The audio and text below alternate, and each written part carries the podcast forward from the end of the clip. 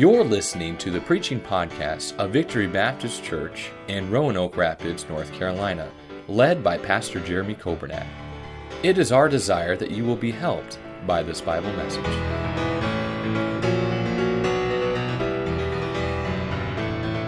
And I'm thankful. Boy, I love this weather. Uh, we host a camp meeting every year in Greer, South Carolina. Uh, this will be our 74th meeting. Now, I've not been there that long, but I've been there 25 years. But we would love to have this weather. Usually, when we have our camp meeting, it's 95, 107, sawdust. And brother, South Carolina's got mosquitoes big enough to put a saddle on and ride them babies. But this is wonderful, and I'm glad to be under the tent tonight. First Samuel chapter 17. Didn't you enjoy the inspirations tonight? I'm sorry, the perspirations tonight. oh, I love these boys. They done a great job. George, you singing that bass, son. Rocking it, man. I tell you. It's wonderful. My friend from Mountain City, Tennessee, Brother Leonard Fletcher, wrote that song for the inspiration several years ago. And I'm glad to announce tonight that God's word still stands. Heaven and earth will pass away, but God's word shall never pass away. Man, I felt a preaching spell coming on. Good to be here. And I love that song about God's mercy. And I love you, Pastor. I, would want to be a member here just so somebody would remember my birthday. But really, my family, the church I pastor, they can never forget my birthday because I'd start announcing it in January. It's July the 22nd, but I start about January. Uh, I, I take literally, I take literally that verse in the Bible, you have not because you beg not. I mean, ask not. And the Lord is good.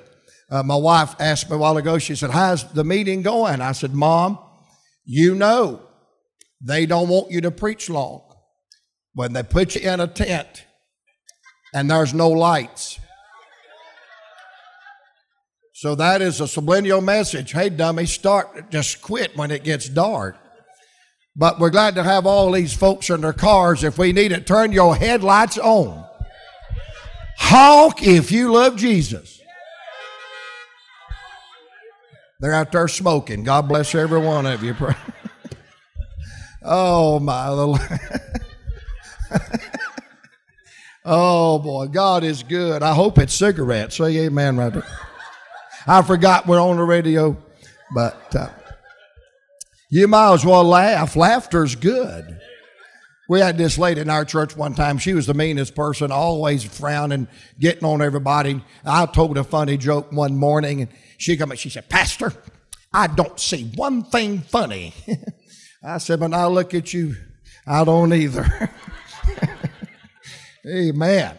Uh, Billy Kelly told a joke one time, and this lady got mad at him, and she said, Brother Kelly, I don't like for preachers to be funny. She said, In fact, if, if you was my husband, I'd probably feed you poison. He said, Honey, if I was married to you, I'd eat it. Praise God. First Samuel, chapter number 17. If you save, raise your right hand. If you know it, raise your left hand. If you're glad about it, raise both of them. And turn to somebody and say you look better with your mask on. Amen. First Samuel, brother, did I make you mad or something? Oh, okay. You want to take all of them? That's fine. If you, sure, take them all. You want the flowers? I love that old boy right there. He's a gooder. Amen. I feel good in my soul. I feel like I'm among family and friends. And uh, a lot of our friends that were here last year, some of them are not here tonight, but they're not backslid. They're at the tent meeting, but they got the best seat in the house. They're on God's cheering line, telling us to keep on going. Heaven will be worth it all. Praise God. I felt a shout coming on. Amen. First Samuel chapter number 17 will break in the passage in verse number 29. For Samuel chapter 17 verse 29, and David said, What have I now done? And I want you to say this phrase out loud with me, real good and loud. Is there not a cause? Say that with me again. Is there not a cause? Watch what he does in verse 30. And he turned from him toward another and spake after the same manner. In other words, he turned to a person on his right, he turned to a person on his left, he talked to the person in front, he talked to the person behind, and he said the same thing. Let's say it together. Is there not a cause? Watch what happens now in verse number 31. And when the words, uh, and when the words were heard which David spake, they rehearsed them before Saul, and he sent for him. And David said to Saul, Let no man's heart fail because of him. Talking about the giant. Let no man's heart fail because of him. I feel like I need to tell the church tonight at Victory. I feel like I need to tell the saints of God that are listening by radio and social media. I feel like I need to tell the body of Christ all over the world don't let our hearts fail because of the times, because of the iniquity, because of the enemies. We are on the winning side. Let no man's heart fail because of him. Thy servant will go and fight with this Philistine. I will not read the rest of it because you're very aware how the story ends. The giant is defeated, and David is not a victim, but he is a victor. Last night we preached about John the Baptist, how he was the voice of one crying in the wilderness. He was pointing men to the Lamb of God who could do something about their sin. Tonight I want to preach on David and he lives his voice again. But he lives his voice as the voice of challenge. He lives his voice to his fellow soldiers. He lifts his voice to his fellow comrades. He lifts his voice of challenge to his friends and to his family. That even though they're in a battle, even though they are facing the odds, even though they are going through uncharted waters, do not despair. Do not be afraid. Do not give up but press on, fight on. We're on the winning side. And this was his rallying cry Is there not a cause? I believe tonight, as a preacher or an evangelist, that I've been called by God, like every preacher, to preach the gospel and to give the gospel to a lost and a dying world that there is a balm in Gilead and there is a sympathizing Savior. But I believe tonight I'm also called to go to the churches and go to the preachers and go to the family of God and rally the troops and encourage the troops and lift our voice of challenge I know we're in the last day. I know that sin is at an all time high. I know that America is more anti God and anti church and anti Christian and anti Bible than it's ever been. But, ladies and gentlemen, I have read the back of the book. I have read the last chapter. The devil is not going to win. Sin is not going to win. Iniquity is not going to win. Jesus said to Simon Peter, Upon this rock I will build my church, and the gates of hell shall not prevail against it.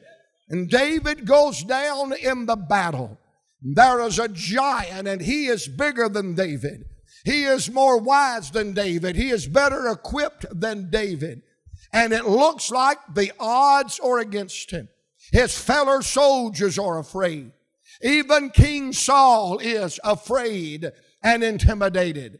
And David wades right into that battle, about 17 years old. And he rallies the troops and says, Don't be dismayed. Don't be afraid. There is a cause. And I want to remind every child of God under this tent tonight the battle is the Lord's, and so is the victory. I know you're not supposed to repeat yourself, but I enjoyed that so much, I'm going to say that again. The battle is the Lord's, and so is the victory. In fact, I enjoyed that so much, I'm going to say it again on this side. The battle is the Lord's, and so is uh, the victory. And I want us to look at what David said tonight as the rallying cry. Is there not a cause? Or what is the reason tonight for you and I not to give up, not to be afraid, not to be intimidated, but to stand for God in this day in which we live? Well, as I surveyed the property, I found four particular causes, four particular reasons why David said, Come on now, don't quit, don't be afraid, don't give up. Let's rally the troops because there is a cause. Now, I need you to help me tonight because if you will, you will never forget these causes. Now, number one, everybody hold up a finger just like this and point up to the sky. Cause number one, I call it there is His cause. Say that with me. There is His cause. You say, preacher, who are the His you talking about? I'm talking about our God, our shepherd, our King, our Lord, our conqueror, our Savior, our rock, our light, our shield, our defender, the master of our life. It's for the honor. It's for the glory of our God that we wade into the battle. It's for the glory and honor of our God that we do not quit. It's for the glory and honor of our God that we stand for God in the midst of an evil day. As young David approaches this battlefield, he hears the enemy before he sees the enemy. Boy, let me say that again. He hears the enemy before he sees the enemy. Because as big as his spear is, as big as his body is, as big as his hands and feet were, his mouth was the biggest thing about him. I've just described somebody's mother in law. Can I get a witness in the church? I mean, brother, he heard the enemy before he ever saw it. Because, Pastor, that enemy is down there flapping that jaw, burning up that tongue barren, lifting his voice. And David said he's defying the armies, not of Saul, not of the sons of Jesse, but he is defiling the armies uh, of the living God. And David walks up there and says, somebody needs to shut that giant up He's bad mouthing our Savior. He's bad mouthing our King. He's bad mouthing our God. He's profaning God's name. He's taken the name of the Lord thy God in vain. And for God's cause and God's glory and God's honor, somebody needs to step up to the plate and wade in the battle and stand for God when they are defying the armies of the living God. I don't know how you feel about it. But Jesus means all the world to me. He is my Lord. He is my Savior. He is my Redeemer. And I don't appreciate anybody cursing, swearing, profaning, lampooning that name that is above every name.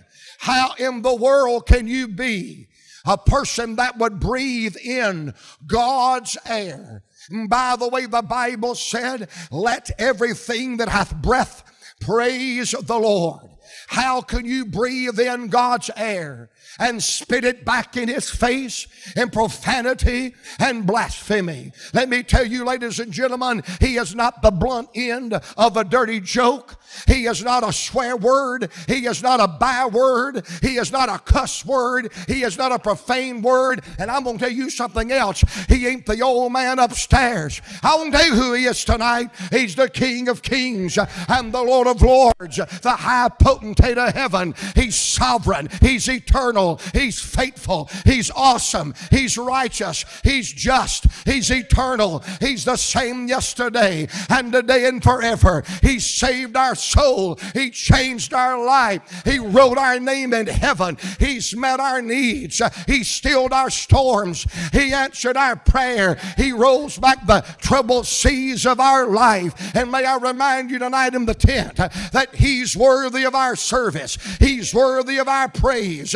He's worthy of our faithfulness. There is a cause tonight, and it's His cause. Can I remind you, it's God's word that I'm preaching. It's God's house that I'm in.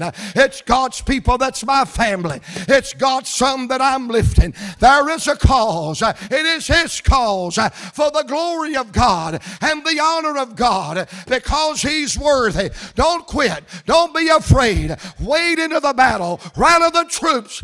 There is a cause. A good cause.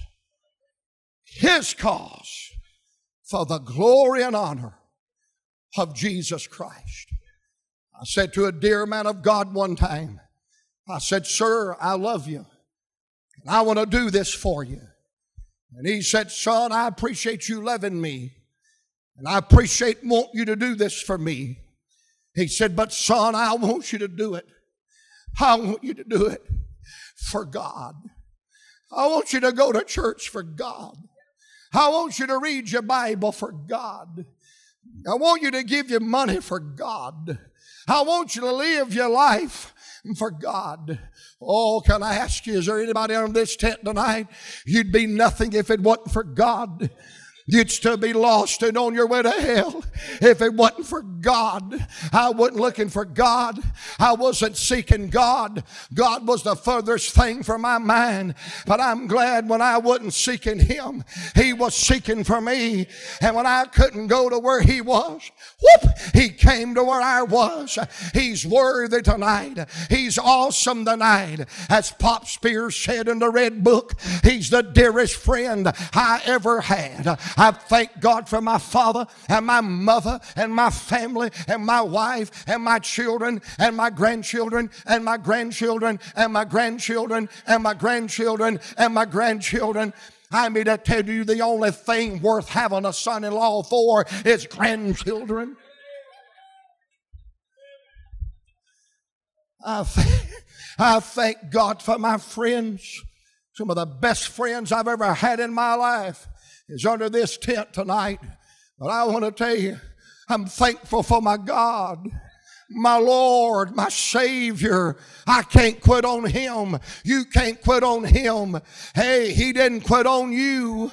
Oh, when sin was high and where sin had abounded, grace did much more abound. Why? He didn't quit on you when He gave His only begotten Son. He didn't quit on you when He turned His back on Jesus and He died for our sins.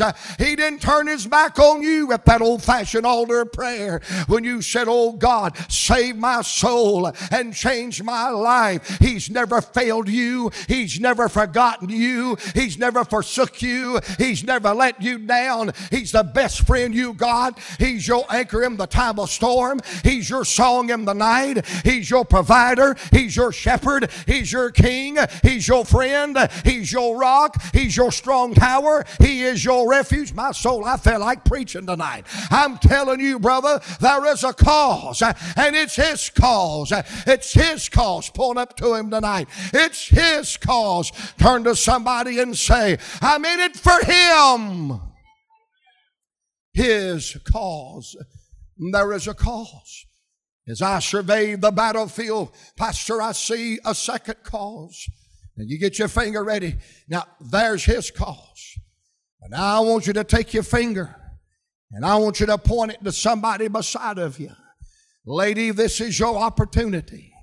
What you've been wanting to do so bad all day, you can't stand. Fire away, sweetheart. Point to somebody beside of you. Point to somebody beside of you right now and say, their cause, their cause, their cause. Turn around and point to somebody behind you, their cause. Look at somebody in front of you and say, their cause, their cause.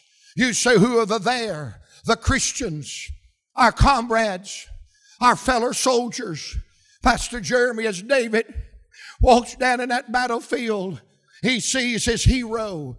He sees the king of the land, a man by the name of Saul, that the Bible said stands head and shoulders above everybody.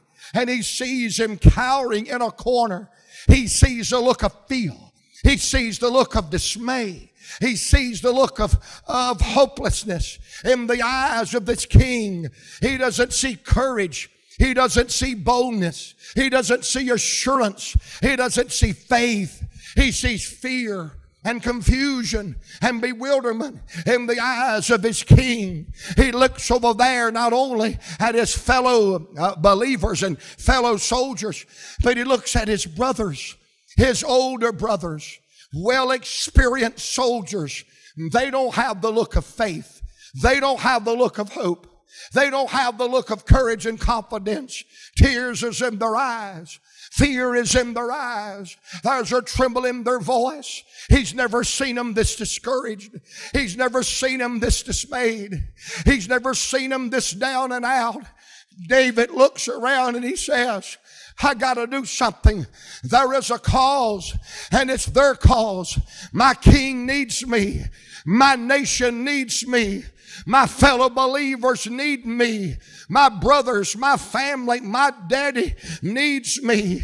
The children that God's going to give me needs me. Yes, there is a cause and it's their cause. The cause of our fellow man. Can I say it tonight? Victory Baptist Church needs you. Pastor Corbinat needs you. His family needs you. The deacons need you. The Sunday school teachers need you. The nursery workers are praying for you. I'm telling you tonight, there is a cause. The body of Christ, the family of God, our fellow believers, rally the troops, rally the troops. We're on the winning side. I've read the last chapter. Don't be discouraged, children. We're on the last leg of the journey. Let me say this. Very few pastors that I know of are as positive as Brother Jeremy. If I ever get sick, there are some friends of mine I'm not calling.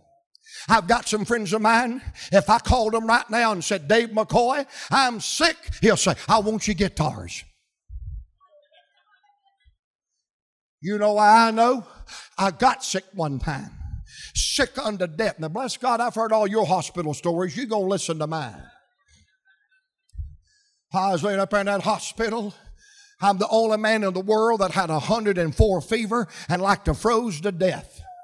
Cause that thing they put on me called a hospital gown, Christians ought not to dress like that in private, much less public. And I found this out. I don't know where they got all the medical terms from, but I found out where they got that. I found out where they got that ICU from. Fat, you put one of them gowns on and turn around, somebody's gonna go ICU. I was begging them nurses, don't come to my church. Please don't come to my church. You know way too much about me. Man, I'm laying up there in an emergency room, my gut's on fire. They're about to take a foot of my colon out. Of course, when you got 12,000 feet of it, you can spare a little bit.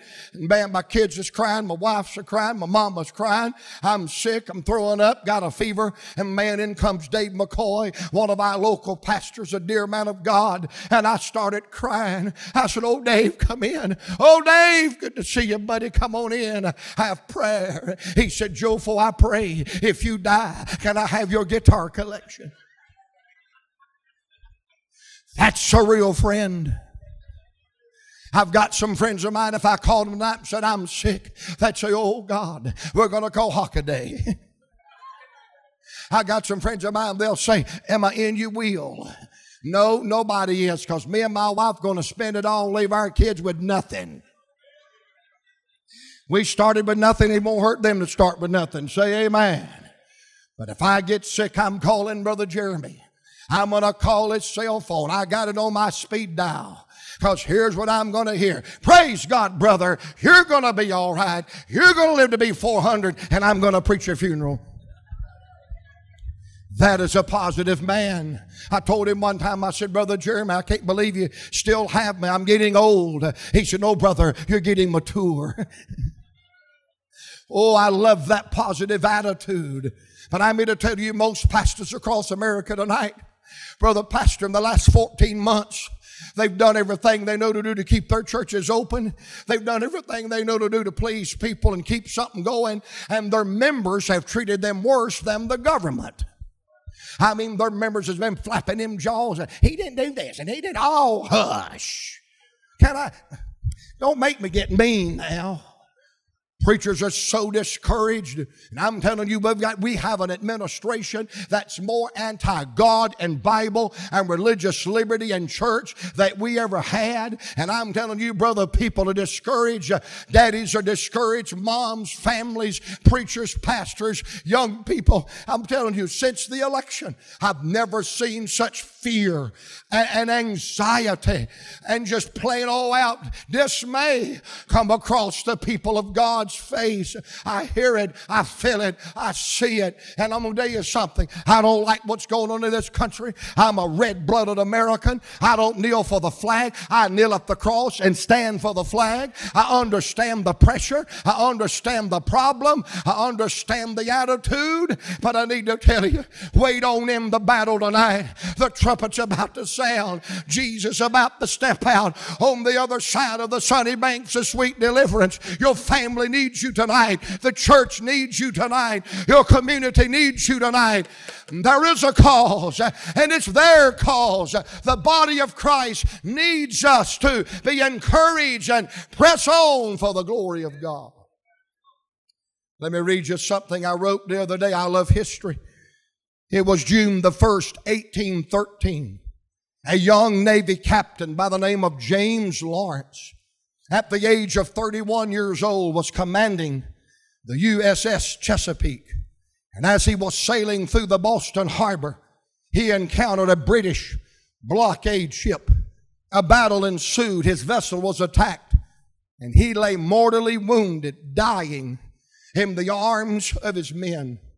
But before he died with his last ebbing strength, he lifted up his voice and said, Don't give up the ship. Don't give up the ship. Don't give up the ship. Brother, that permeated not only the hearts of those soldiers, but they began to cry, Don't give up the ship. Don't give up the ship. And hundreds of years later, did you know that is still a rallying cry for the United States Navy? Don't give up the ship. Don't give up the ship. In fact, there is a flag in the Naval Museum called the Perry flag. He had a, he had a fellow captain of another vessel by the name of Oliver Perry. And he was so impressed with them words, don't give up the ship, that he had a big blue flag with big white letters sewn on it and he flew it on his mast right beside of Old Glory. Don't give up the ship.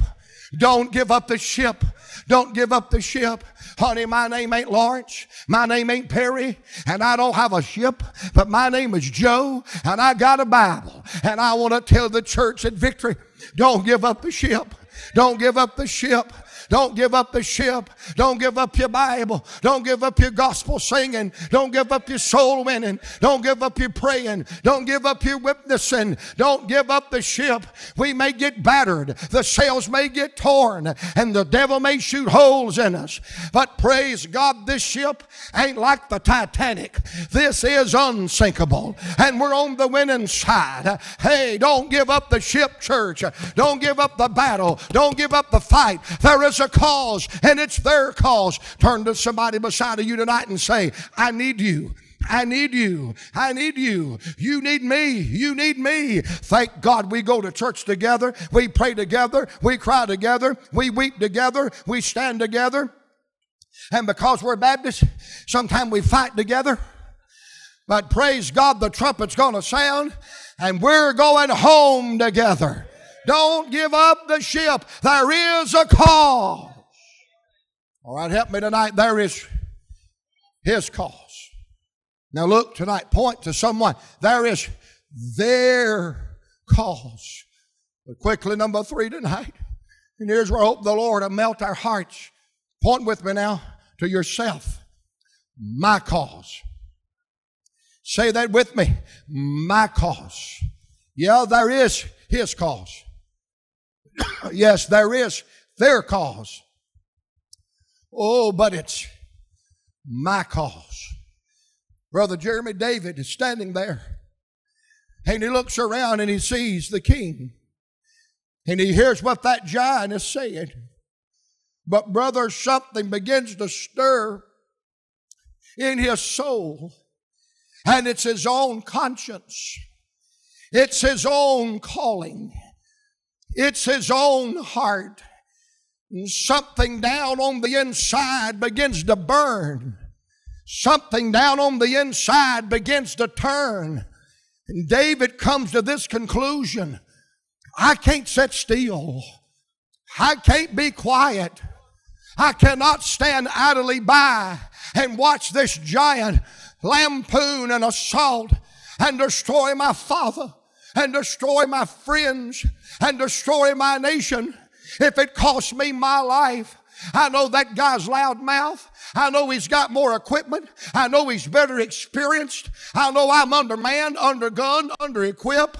But I'll tell you, I've had enough of this. I will not be quiet. I will not be silent. I will not stand on the sidelines. David said, There is a cause, and that cause is my own calling. That cause is my own conscience. I have people ask me this all the time Brother Joe, how do you go like you go? What keeps you going? Why do you do it? Well, there's several reasons. But I'll tell you this one. I got a case of the can't help it.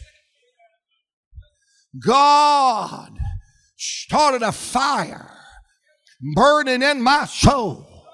And I want to serve notice on the devil. I hope he's somewhere down on 10th Street in the phone booth dialing 911. But just in case he's listening, the flame has flickered, but the fire has never gone out.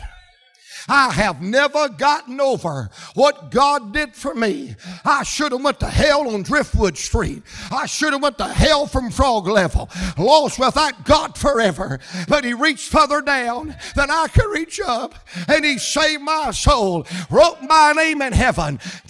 Amen. And hell moved out, and 40 acres of heaven moved in, and I got a fire burning. I got a wheel turning. I can't shut up. I can't sit down. I can't stand idly by my heart, my calling, my conscience. I've got to do what I've got to do. Last night, I believe we had some people here from South Boston, Virginia. Are they still here tonight? One night was all they could take. God bless it. South Boston. You say, where is South Boston, Virginia? It's 48 minutes east of Danville on Highway 58. You say, well, what's so special about South Boston? July the 22nd. Well, that day shall live in infamy.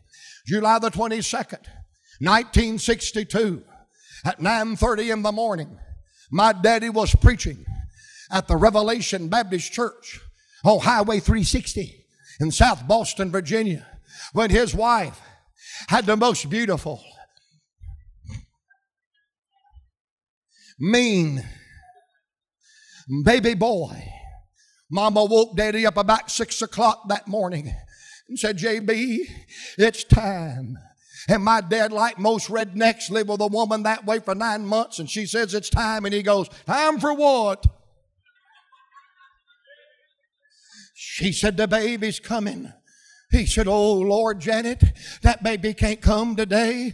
I promised Pastor Rudolph Jacob at the Revelation Baptist Church I'd preach for him today and he's out of town. She said, I don't care if you go preach for Billy Graham. Drop me off by the hospital. I got to have a baby. Boy, you talking about a godly woman, son. Lady dropped her off at the hospital at seven, rode down and preached, and that morning Four precious souls got saved. When he got through preaching, he ran back up to Danville. Well, he drove back up to Danville to the hospital. And as he went in, the doctor was waiting on him. And he said, Man, where you been? Your wife is near death. She's hemorrhaging. She's got to have surgery. Sign these papers. You just get a hold of God, boy. Pray that God and me can save her life. And he forgot to ask about the baby. And that was in them days before they took pictures of your stomach. And you didn't know what was in there. You couldn't give them back at that day. You couldn't trade it in for another model in that day. Boy, fell on his knees and said something like this, Oh God, my wife's a dying and I got a baby somewhere up here in this hospital.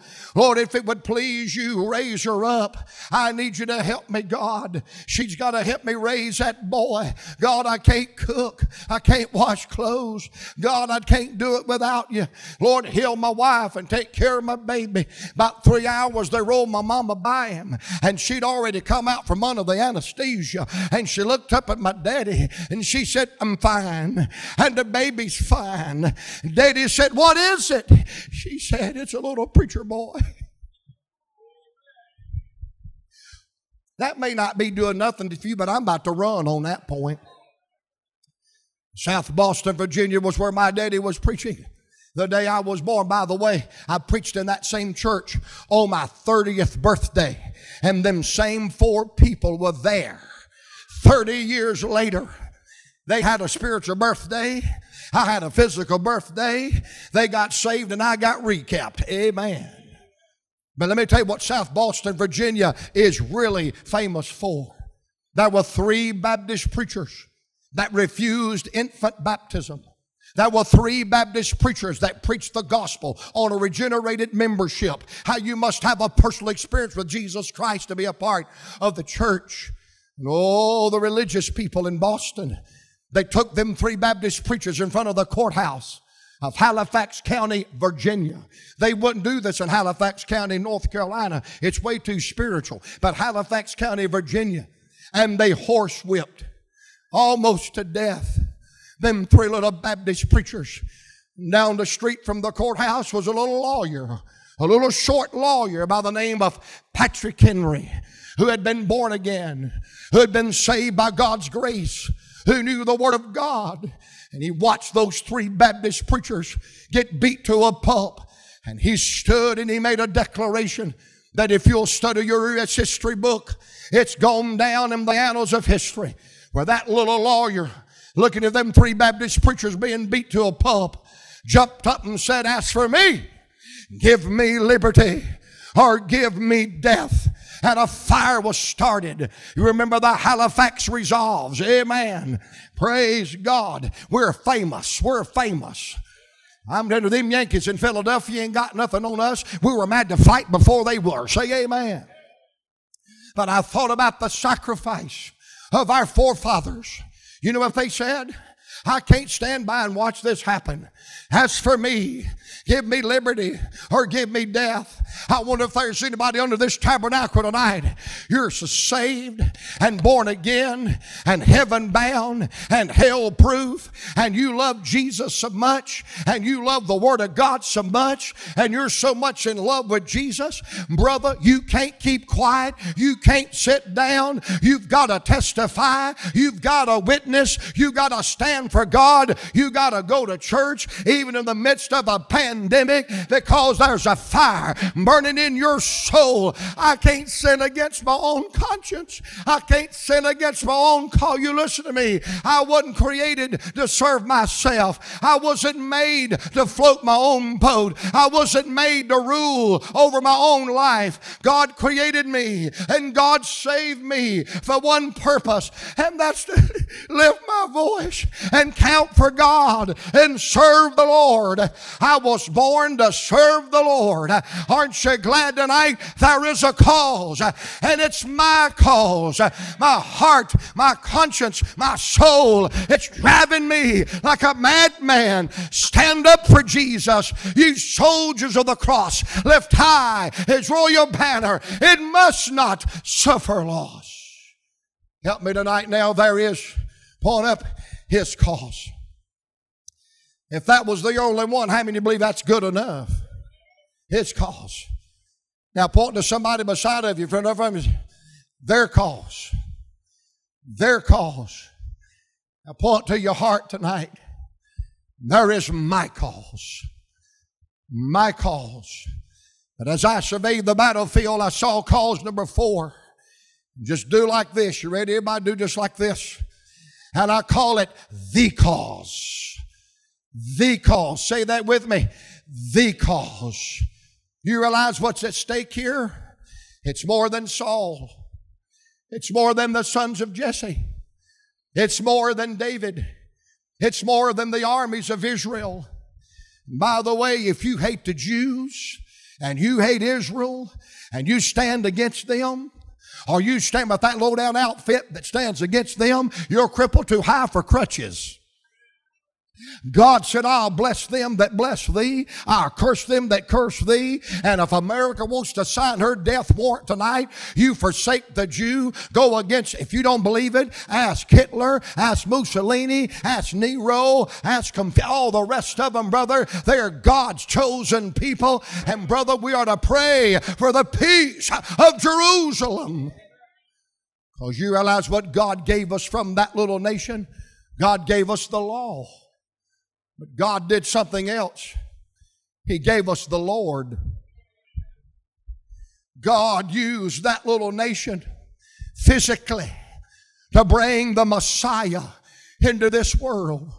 Why do you think the devil tried so hard in the Old Testament to destroy Noah and Abraham and Isaac and Jacob and Jesse and Joseph and the seed of Israel. You know why? Because the devil remembered Genesis 3:15 that through that little seed line was going to come a redeemer an emancipator and they're going to get in a fight and the devil's crowd is going to jump on him and the devil's crowd is going to bruise his heel.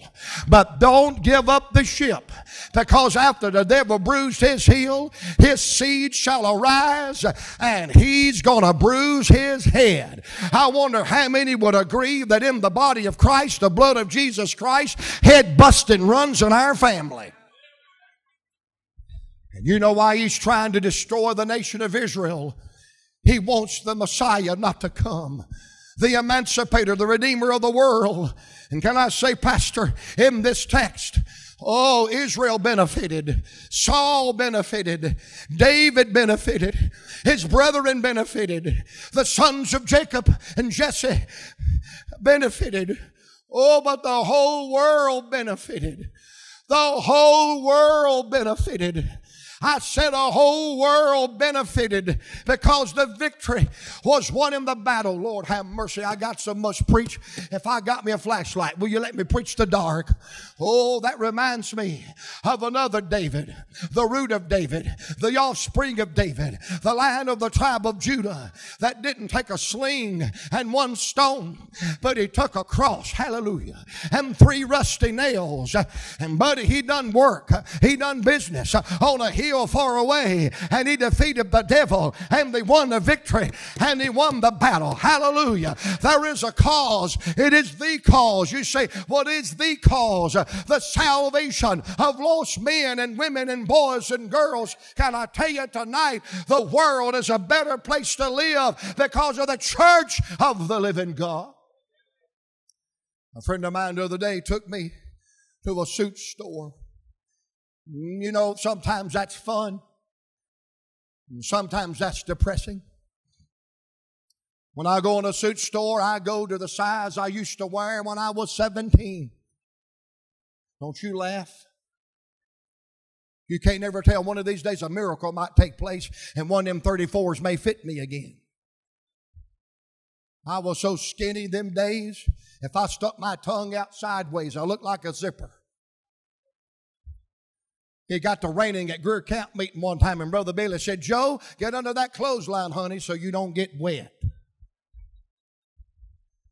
You say, What size do you wear now? It's like McDonald's and Wendy's and Chick fil A. Value size. Well, glory. There was this lady there at the suit store. And she looked at me and she said, What do you do for a living? I said, I'm a preacher. She said, What's that? I said, I preach the Bible. She said, What's that? I said, I tell people how to get saved. She said, What's that? I said, Well, I just tell people that Jesus, oh, oh, Jesus. She said, Don't say that around me. I don't believe in Jesus. She said, I'm from a religion that hates the name of Jesus. I said, Well, I'm sorry. I love the name of Jesus. And I said, I'm gonna tell you something, sweetheart. You may hate the name of Jesus, but he don't hate you.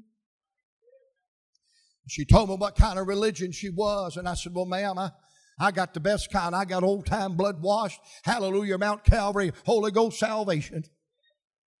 And she looked at me and she said, Oh, it's all the same. All religions are the same. I said, Oh, no, ma'am, they're not. She said, There's no difference between my religion and yours. I said, Yes, there is. She said, You just give me one. I said, I'd be glad to. I said, You know what your religion does? You train your sons and daughters to hate people. And you strap bombs on them. And you send them to shopping malls and to mosques and churches and synagogues and detonate those bombs and it kills them and innocent people. That's what your religion does. So, let me tell you what mine does. Jesus loves the little children. I said, we teach them about Jesus and we get them saved and we don't put bombs in their hand. We put Bibles in their hand and we send them all over the world, not bringing destruction and despair, but hope and joy and salvation. You hear me tonight? There is a difference. There's no God like our God. There's no Savior like our Savior. There's no Redeemer like our Redeemer. I'm just proud of him tonight. I'm glad I'm on the winning side and winning souls to Jesus. There is a cause. Roanoke Rapids needs you tonight. Halifax County needs you tonight. The most important thing going on in Halifax County is what's going on in the four walls or under the. Amen. You got the greatest message, you got the greatest story, you got the greatest song. Aren't you tired of seeing what drugs has done to your city? Aren't you tired of seeing what sin's done in your neighborhoods and in the lives of your family? You ask these men tonight and ladies that are in law enforcement, they see the worst of the worst. They could give you story after story that would make your toenails turn upside down. And I don't know about you tonight, but I'm tired of teenage suicide. I'm tired of the drunk drivers. I'm tired of the unbridled crime. I'm tired of the young man laying in his vomit with needle tracks in his arm, hanging by his neck by a rope in his garage. I'm tired of that. There's a better way to live. How many agree with me tonight? There's a better way to live and a better way to die. There is a cause. There is a cause. And the salvation of Roanoke Rapids, North Carolina and Halifax County, North Carolina, and the world is worth the cause. Let's make the message clear and plain. Christ received its sinful men, and Jesus won the victory at Calvary. There is a cause. In closing tonight, let me read you something else I wrote the other day, and it'll probably be published before long. I was doing some research. I'm a history buff. June the 18th. Now, there's probably people in this room that might, and I'm not looking in any direction, I said might remember this. It was June the 18th, 1940, at 3:49 in the afternoon. Pastor, for 36 minutes, Winston Churchill stood before the House of Commons and literally on the stage of time in one of the darkest days in the history of modern civilization. And as he tries to rally the morale of his nation and his troops and his people, as he's trying to encourage them in a long, hard fought war, when referring to their commitment and their sacrifice, Winston Churchill makes this statement. He said, if we fail in our task, he's talking about winning World War II. He said, if we fail in our task, then the whole world, including the United States, and including all that we have known and cared for, will sink into the abyss of a dark age like the world has never known. And as he went off the air, here was his rallying cry. He said, Let us therefore brace ourselves to our duties. Let's so bear ourselves that if the British Empire and its Commonwealth were to last another thousand years, men will look back and say, This was their finest hour. This was their finest hour. You know how that turned out. We won the victory. We're speaking English today because we won the victory. I'm preaching outside unmolested because of the victories that's been won. And we look back at World War II and the sacrifice of our forefathers. And that's why they're called the greatest generation. That was their finest hour. And let me apply this real quickly. We're going to have prayer.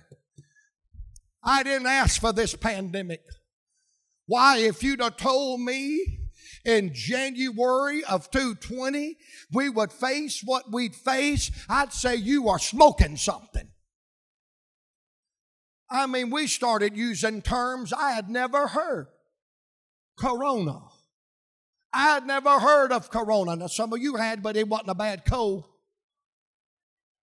You know about it, don't you, sister?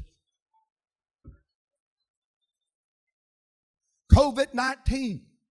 Who ever heard of such? Who ever thought you'd go to the bank with a mask on? Who ever thought we'd go to church and not speak to one another? I got better one than that. Who ever thought you'd go to the Baptist church and they wouldn't pass the chicken buckets? Social distancing. I never heard of that. I knew I didn't want to go to Julie's mother's house, but I didn't know what to call it. So for 14 months, whoo, I've been social distancing from her.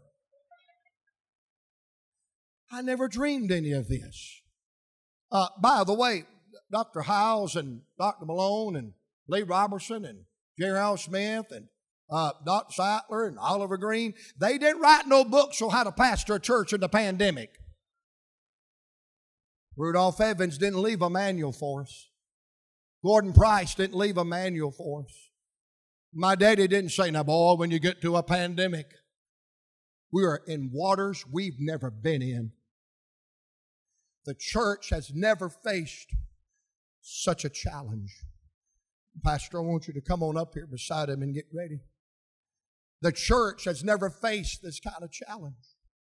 I remember the third week into that shutdown, one of my friends called me and said, Joe, what are you doing? And brother, before I realized it, I said, I tell you what I'm trying to do. I'm trying to figure out how to keep a church going, and the door's shut.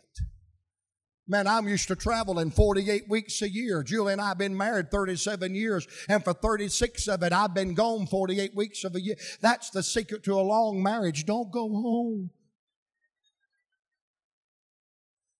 I'm sitting at the house. Our buses ain't running. Our Sunday school classes are empty. Our choir loft is empty. Our churches are shuttered. And I ride by the liquor store and they're lined out the wall. I found out what's essential to America the abortion clinic, the tattoo parlor, and the liquor store. We've never been here before. We're having to do the best we can to follow God. But you know what I hope? I hope a hundred years from now, when you're preaching my funeral, a hundred years from now, wouldn't it be wonderful? Come on to the instruments. About to get me on preaching. Wouldn't it be wonderful if a hundred years from now, a Christian historian writes about March the 10th, 2020, and beyond. The churches had never faced this. The preachers had never faced this. The body of Christ had never faced this. Victory had never faced this. But they rallied to the challenge. And they stepped up to the plate. Brother Mike and Brother Jeremy and Brother Joe and Brother Bill and Brother Sam stood for God in a dark age. Wouldn't it be wonderful if they would write about the church of 2020 and 21? This was their finest hour. You know what made that their finest hour? They were willing to commit and pray and dedicate. And I wonder how many under this tent tonight, as we stand, you're willing to leave your seat and stand in front of this pulpit, stand next to your pastor, line up across this front, and say, like Patrick Henry, what course others take, I do not know, but as for me, I'm going to be faithful to God. I'm going to witness to the lost. I'm going to raise my children right. I'm going to love God. I'm going to love His Word because I want this to be my finest hour. Oh, I don't want to fail God in this day of trouble. I want to stand for Him. There is a cause. There is a cause. I'm trying to rally the troops tonight, preacher. There is a cause. Thank you for listening to the preaching podcast of Victory Baptist Church in Roanoke Rapids, North Carolina, led by Pastor Jeremy Coburnack. For more information about our ministry, please visit our website at vbcrr.org. May God bless you as you serve Him this week.